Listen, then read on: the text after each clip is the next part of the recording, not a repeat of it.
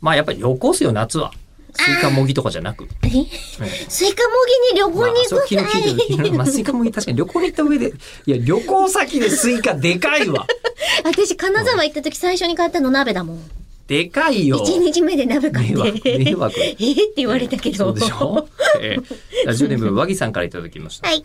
吉田さん、中村さん、こんにちは。こんにちは。はい、最近どうに対して、えーアイドルマスターの最新ゲーム、アイドルマスターツアーズ公式略称ツアーマスのロケテストが、えー6月から7月にかけて行われました。アーケードがで、しかもこれ、どっ出かます。ちツアーってことは、うん旅に出ないとできないってことなのあ、えっ各地とで、。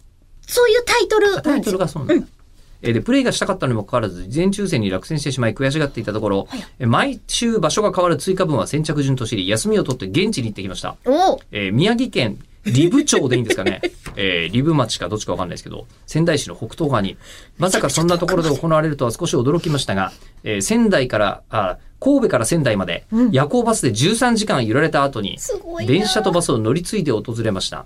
えー予算が尽きるまでロケテストを堪能し、ついでに牛タンや新鮮なマグロの寿司、仙台辛味噌ラーメン、ずんだ餅など、ご当地グルメも味わってきました。早いえーこの訪問記を夏コミの新刊向けに書くように言われており、現在、鋭意執筆中です。おうこれわかります。でね、うんただこれすごいじゃない13時間乗っていく。うんうんで、フッカルの話がだいぶ前に、はいはい、 6フットワーク軽いねっ月つにっ出て。うん。えー、実デはボギさん。えーで、自分もフッカルは、うんえー家族の影響を大きく受けていると思います。ほう。えー幼稚園児の時、えー祖母にブルートレイン寝台特急に乗りたいと話をすると、うんある週末に、東京から香川県の高松に行く瀬戸号に一緒に乗せてくれました。おおそして、高松駅のうどんを食べただけでトンボ返り。すげえ岡山駅で新幹線に乗り換えて昼過ぎに東京駅に着いたのでした。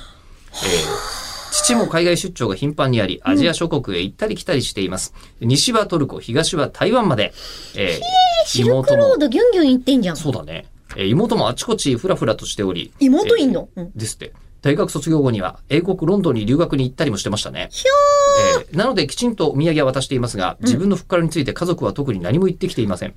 いつもお土産ありがとうの言葉ぐらいですね、という。ーはあ。これはでもそうなんだ。和木さん、身軽旅の一つの方法として、校庭の中ほどで泊まる宿に着替え等の荷物を送っておくっていう方法を取ってるみたい。なるほどそうすると、傾向する必要のないお土産とか、あと汚れ物が出た時に自宅にそれを再度送れば、自分はリュックサック程度でも結構な日数活動できるよーっつってなるほどね。あ、いうのもい国内ただきましただったらそれいけるね。